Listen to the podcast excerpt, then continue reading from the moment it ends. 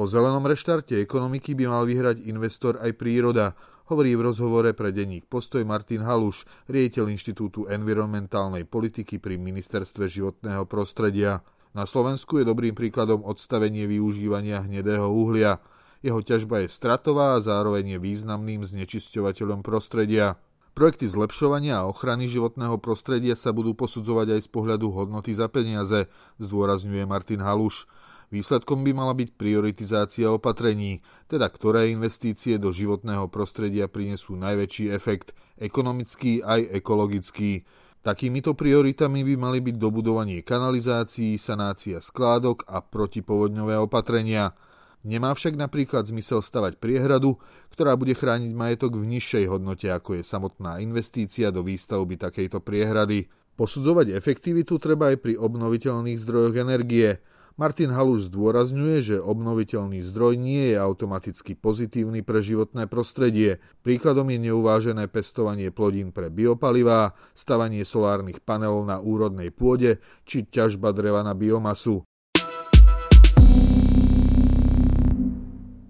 Rada Európskej únie Slovensku odporúča súbor opatrení. Tie odporúčania sú viac menej všeobecné. A čo konkrétne by Slovensko mohlo alebo malo robiť tak, aby tie ekologické riešenia boli aj ekonomickými? Aby sme jednoducho do tých zelených riešení neinvestovali len preto, že sú zelené, ale aby prinášali aj ľuďom prácu a živobytie. Tak táto kríza covidovská sa dá veľmi dobre prirovnať aj k tej klimatickej. Jednak postihuje celý svet, je, je globálna, nevyberá si e, hranice a taktiež viacej postihuje tých chudobnejších. A keď sa pozrieme napríklad na postoj aj Spojených štátov amerických voči covidu a voči Parískej dohode, tak vidíme tam isté podobnosti. Ale obidve tie krízy ako keby predstavujú aj príležitosť. A toto je aj niečo, čo Európska únia sa snaží komunikovať, aby sme tú krízu vedeli využiť. A vedeli využiť v zmysle toho, že momentálne sa pripravujú palíčky na, na záchranu ekonomiky, veľké investície, aj národné, aj z európskej úrovne a je dôležité, aby čo najväčšia časť týchto investícií bola mala nejaký zelený prvok a aby sme neinvestovali možno do starých fosílnych riešení, teda napríklad do výstavby nových uholných elektrární alebo podpory fosílnych palív. Čo znamená, že by mohli byť aj ekonomické, to znamená, že majú relatívne rýchlu návratnosť. Toto je príklad napríklad investície do energetickej efektívnosti na Slovensku. To znamená, že to je tá oblasť, kde vyhráva aj investor, aj príroda, keďže zvyšujeme energetickú efektívnosť a zároveň tá návratnosť je relatívne rýchla. Väčšina ľudí to ale nerobí, lebo je to nejaká investícia, takže tu dáva zmysel proste to podporiť. Podobná vec je napríklad odstavenie uhlia, to je tiež vec, ktorá je v princípe stratovaná na Slovensku, takže dáva zmysel to spraviť a taktiež z toho bude benefitovať aj príroda. Ďalšia vec je, že tá kríza ponúka príležitosť v zmysle, že momentálne máme veľmi nízke ceny energií, ale máme aj nízke úrokové miery, čiže povedzme tie požičky sú relatívne lacné a je to ako keby ideálna príležitosť na nejaké dodatočné zdanenie uhlíka. Keď sa bavíme napríklad o uhlíkovej dani v Európskej únii, tak toto je niečo, na čo asi nenájdeme vhodnejšiu chvíľu, pretože momentálne tie ceny prirodzene poklesli. Niečo podobné napríklad schválila už aj nemecká vláda, kde by vlastne mala zaťažiť fosílne paliva mimo schémy obchodovania s emisiami od budúceho roka cenou 25 eur za tonu a tá cena by mala nastúpať až myslím do 55 eur v roku 2025, čo je pomerne výrazný nárast. Na Slovensku čo môžeme urobiť? Snažiť sa posudzovať aj projekty v životnom prostredí z pohľadu hodnoty za peniaze. To je vlastne to, čo budeme aj na Inštitúte environmentálnej politiky robiť, aj robíme. Čiže aby projekty, ktoré podporujeme, boli nielen ekonomicky návratné, ale, ale mali aj čo najväčšiu hodnotu v zmysle benefitov pre životné prostredie. A tiež by sme mali prioritizovať tie projekty, že ktoré treba urobiť najskôr, ktoré majú najväčšie benefity a tak ďalej. Čiže bavíme sa najmä o výstavbe kanalizácií, o sanácii skládok alebo o protipovodňových opatreniach. Čiže tieto veci, ktoré ste teraz spomenuli, by sme mali urobiť ako prvé, hej? Áno, samozrejme, ale aj tam sú projekty, ktoré horia alebo ktoré dávajú veľký benefit a potom sú, ktoré nedávajú až taký možno veľký benefit. Čiže treba prioritizovať aj pri kanalizáciách napríklad. Nie do každej obce je potrebné ťahať potrubie a k tomu sme sa tiež venovali v jednom z našich posledných komentárov, že pre menšie obce sú alternatívou aj tie prírodné čistiarne odpadových vod napríklad. Čiže treba sa na to pozrieť komplexne. Na všetky to sú tri hlavné také investičné oblasti, v ktorých ministerstvo životného prostredia má svoju aktivitu. Čiže vy budete spolupracovať treba aj so ZMOSom a pozerať sa reálne na to, ako treba tie obce aj sú rozložené geograficky, aby sa tie potrubia neťahali kilometra? My momentálne pripravujeme prioritizáciu výstavby kanalizácií a áno, pozeráme sa napríklad na to, že koľko v tej obci žije ľudí a či dáva zmysel ju dobudovať. To je príklad najmä veľkých obcí nad 2000 obyvateľov, kde máme vlastne povinnosť voči Európskej únie ešte predstupový záväzok, aby boli všetky odkanalizované. Ale potom sú obce, ktoré sú povedzme na hrane, povedzme majú 1500 alebo menej obyvateľov a tam už môže byť alternatíva aj použiť nie také tie klasické aktivačné čistiarne, ale nejaké iné, ktoré sú síce na začiatku drahšie, ale pod majú nižšie prevádzkové náklady, čiže tie náklady sa vrátia. Čiže to je, to je niečo, na čom momentálne pracujeme. Podobným spôsobom by sme mali rozmýšľať napríklad aj nad protipovodňovými opatreniami. To znamená, aká je investícia do nejakého opatrenia a koľko ľudí alebo aký veľký majetok ochráni. Nedáva zmysel stavať priehradu, ktorá ochráni majetok v nižšej hodnote ako je investícia do samotnej priehrady. Takže toto je niečo, čo by sme mali precizovať a dávať si na to oveľa väčší pozor a myslím, že aj vláda v programu vyhlásení sa zaviazala, že bude o mnoho viac sa pozerať na hodnotu za peniaze pri všetkých projektoch, nielen na 40 miliónov, ako to bolo v minulosti, ale už nad 1 milión eur. A ak sa ešte vrátim k tej kanalizácii, ale aj protipovodňové opatrenia, čo napríklad s rómskymi osadami, lebo niektoré z nich v podstate ani neexistujú na papieri v katastri, čiže ako riešiť treba tú kanalizáciu tam? Tak je to obrovský problém. My sme sa pozerali v minulosti aj na dáta na tieto rómske osady, kde vidíme, že tam je vplyv životného prostredia na zdravie výrazne vyšší ako pri normálnom obyvateľstve. A prečo je to tak? No tak napríklad aj preto, že tam nie je vyriešený problém s kanalizáciami, alebo aj s normálnou vodou, lebo tam nie sú ani vodovody. Čiže častokrát sa používa voda zo studní, ktorá, ktorá je nevyhovujúca. A výsledok je to, že tí ľudia sa v priemere dožívajú 10 rokov menej ako priemerná populácia. Čo je veľký problém. Čiže samozrejme, toto treba vyriešiť v prvom rade pitnú vodu. To je niečo, na, čom, na čo by sme mali natiahnuť ako prvé, v druhom rade je kanalizácia. Čiže aby si neznečisťovali sami tie spodné vody a aby bola tá voda normálne regulérne čistená. Takže to určite áno. Ak sa posunieme k tomu triedeniu odpadu, aké by mali byť treba tie motivácie ľudí, aby, aby triedili? No, momentálne patríme krajiny v Európskej únii, ktoré majú podpremernú mieru triedenia, nejak sa stále doťahujeme aspoň, aspoň na tie v našom regióne. Jeden z hlavných dôvodov, prečo je to tak, že stále triedíme, tak povediať, z dobrej vôle a chyba nejaká finančná motivácia pre ľudí, aby triedili. Väčšinou je to tak povediať značenia alebo z presvedčenia. To, čo sa veľmi dobre ukázalo, že funguje v iných krajinách a aj napríklad v Českej republike, a na Morave je tzv. množstvový zber. To znamená, že ak viac triedite, tak reálne dokážete usporiť 50 až 70% vášho poplatku, ktorý platíte obci za odpad. Na Slovensku momentálne takýmto spôsobom funguje minimum obcí, takže toto je niečo, čo, čo potrebujeme rozšíriť, to je prvá vec. Druhá vec je, že skladkovanie je stále najlacnejšia možnosť, ako sa vysporiadať s našim odpadom. Takže väčšina odpadu komunálneho stále putuje na skládky. Je to najmä preto, že poplatky za skladkovanie sú stále nízke aj keď sa zvyšovali už v roku 2019, aj budú sa postupne zvyšovať, ale stále by sme mali pristúpiť aj k ďalšiemu navyšovaniu týchto poplatkov, lebo je to proste ekonomický problém. To znamená, ľudovo povedané, odpad ide do najlacnejšej diery, v tomto prípade na skladku. A dá sa vyčísliť možno efektivita nejakého individualizovania zberu, že, lebo aj v tej obci tie poplatky za odpad sú paušálne podľa počtu ľudí v domácnosti a nejako sa nerieši to, že kto konkrétne triedi a kto netriedi. Že by sa treba vážil ten objem toho komunálneho odpadu. No to je presne to, čo som vravel, o, to je ten, ten množstvový zber. Ale vy, vy nutne ani nemusíte ten odpad vážiť. To už je ako relatívne aj drahé riešenie. Úplne stačí systém čipov, ktorý funguje aj na Orave v niektorých obciach. Ten smetný kontajner sa označí nejakým QR kódom a keď sa vysype, tak viete, že ste ho zobrali a na základe toho viete účtovať občanom poplatky, respektíve dávať im zľavu z toho poplatku. Takže áno, ak platíte paušál, tak samozrejme je to plýtvanie, je to niečo podobné, ako keby stal benzín 50 eur za mesiac a mohli by ste si natankovať koľko chcete. Tak prirodzene je to neefektívne a ľudia si nedávajú pozor na to, koľko toho odpadu vyprodukujú. Vy ste nedávno vydali aj taký komentár, teraz sa posuniem už k pôdohospodárstvu, mm. že Slovensko má jednu z najväčších rozloh polí. Riešením je stavať nejaké medze, ktoré tam boli v minulosti, ktoré boli zlikvidované pri kolektivizácii. Ako je to vyčíslené? Koľko by možno stálo to rozcelenie keď to tak nazvem. Tu ani nejde o to, aby sme rozčelovali pozemky, ale ide o to, aby sa tie obrovské lány, ktoré máme v priemer naozaj najväčšie v Európe, rozdelili a na tých lánoch sa pestovalo viac plodín, tzv. napríklad šachovnicovým spôsobom. To je dobré pre životné prostredie, jednak preto, že zlepšuje to biodiverzitu, pretože poskytuje to úkryt pre rôzne živočíchy, ale aj hmyz a taktiež to zabraňuje vodnej, ale aj veternej erózii,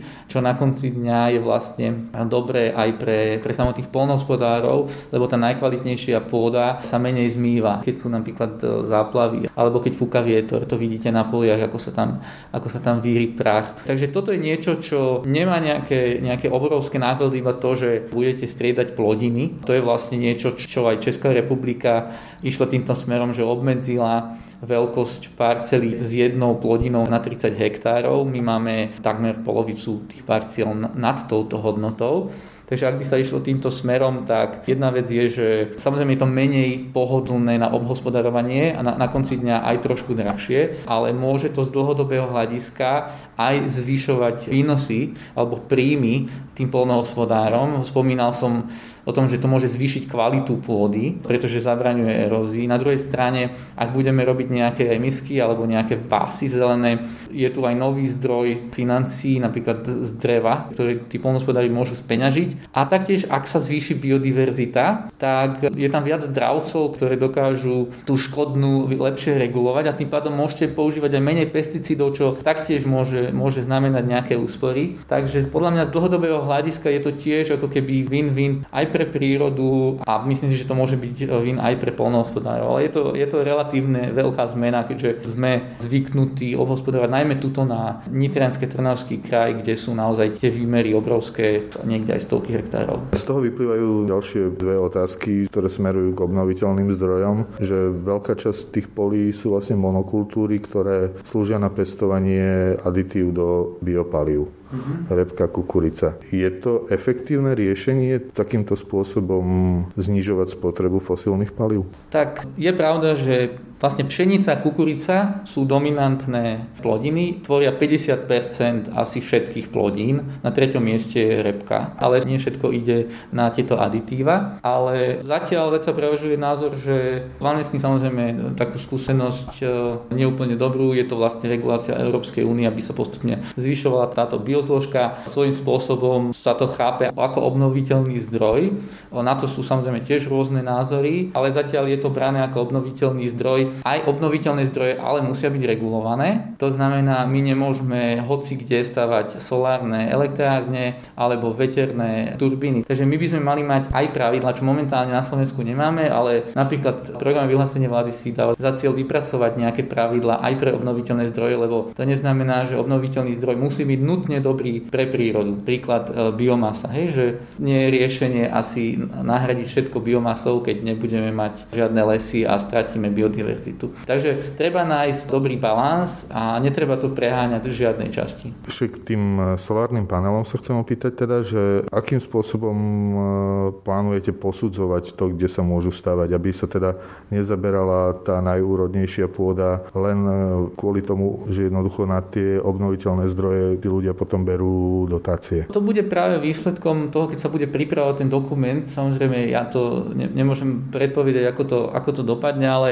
ale v princípe už sme sa posunuli asi od toho, že budujeme nejaké obrovské panelové parky na úrodnej pôde. To nedáva zmysel momentálne, to ide hlavne do toho, že by to mali byť decentralizované systémy, najmä na budovách a na, a na strechách. Prípadne tie novšie technológie už to umožňujú, samozrejme, že to môže byť aj samotná strecha, to ešte niečo predstavil Elon Musk, alebo aj tehly, rôzne, aj sklá dokonca na tie novšie technológie už dokážu spracovať slnečné žiarenie, čiže na konci dňa môžete mať aj chodník, ktorý vytvára elektrickú energiu a samozrejme tá technológia stále napreduje, tak e, ja som, ja som optimista v tomto smere. Ako vyzerá vzájomná komunikácia medzi rezortmi? Lebo viacero tých vecí, ktoré ste spomínali, nie je len v gestii Ministerstva životného prostredia, ale je tam Ministerstvo dopravy, Ministerstvo hospodárstva, Ministerstvo pôdohospodárstva. Ako sa dá koordinovať vlastne tie opatrenia, aby tie ministerstva nešli proti sebe? No ja by som povedal, že väčšina vecí nie je v gestii životného prostredia. Keď sa rozprávame o zmene klímy,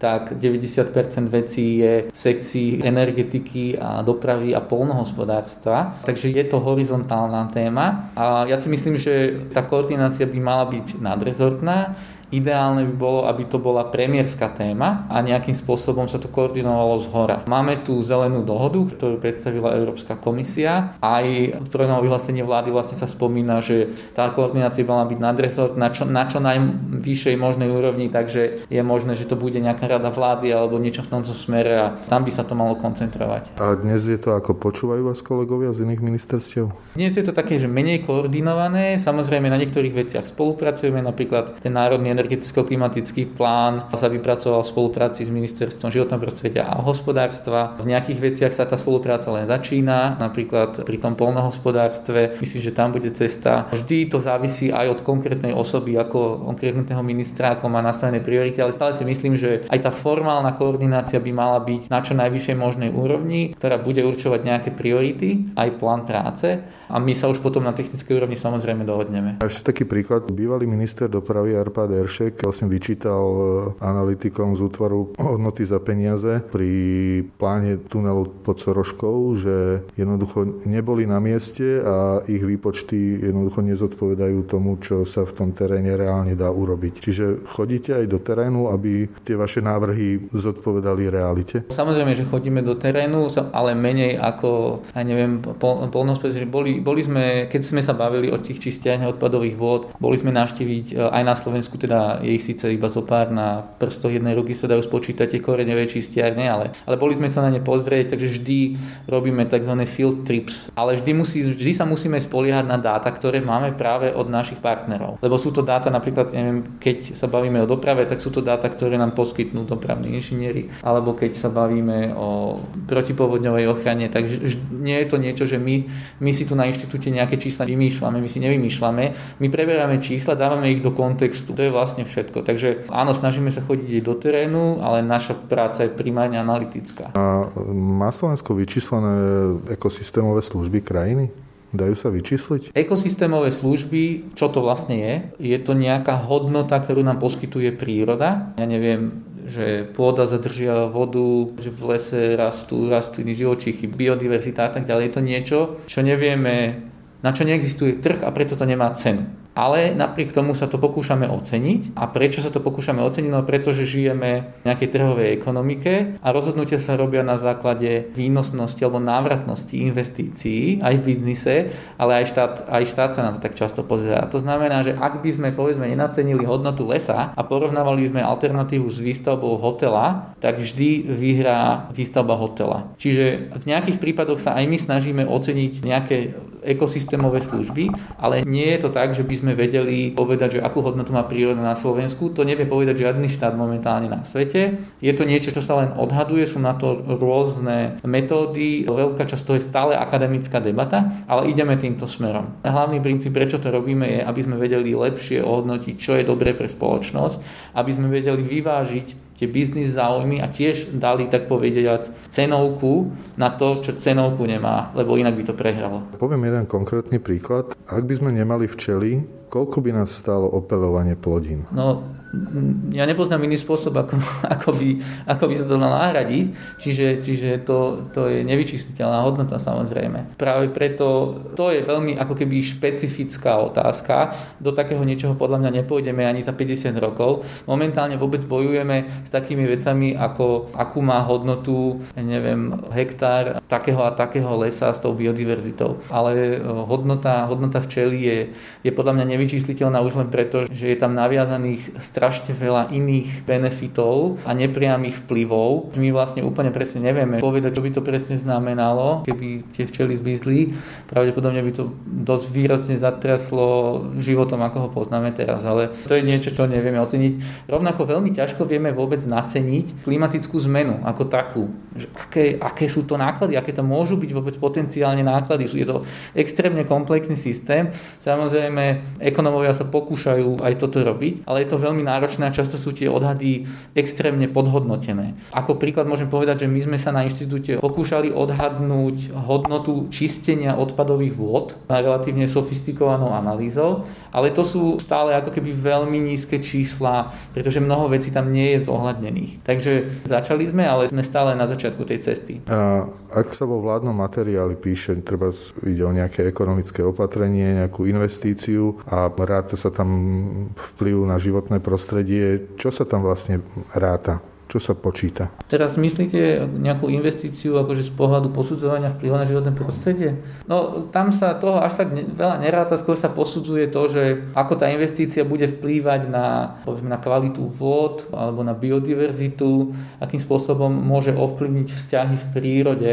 Ak sa pýtate na to, že predložíme nejakú analýzu... Či, či, či sa vlastne ekonomicky oplatí z hľadiska toho, že či spôsobí väčšie škody na životnom prostredí? Alebo... Toto, toto toto by mala hodnotiť analýza nákladov a prínosov a to je to, čo by sme mali robiť podľa mňa my na Inštitúte environmentálnej politiky. Čiže rovnakým spôsobom, ako naceňujete diálnicu a aj, aj benefity, ktoré prináša, tak rovnakým spôsobom vieme, alebo sa aspoň pokúšame naceňovať benefity environmentálne aj projektov napríklad na zadržiavanie dažďovej vody alebo na protipovodňovú ochranu a tak ďalej. Čiže na konci dňa sa snažíme spočítať všetky finančné, ale aj nefinančné benefity a ohodnotiť tú investíciu z pohľadu návratnosti. To znamená, koľko rokov potrebujeme na to, aby sa tá investícia vrátila, aj keď započítame všetky tie benefity, ktoré sú nefinančného charakteru.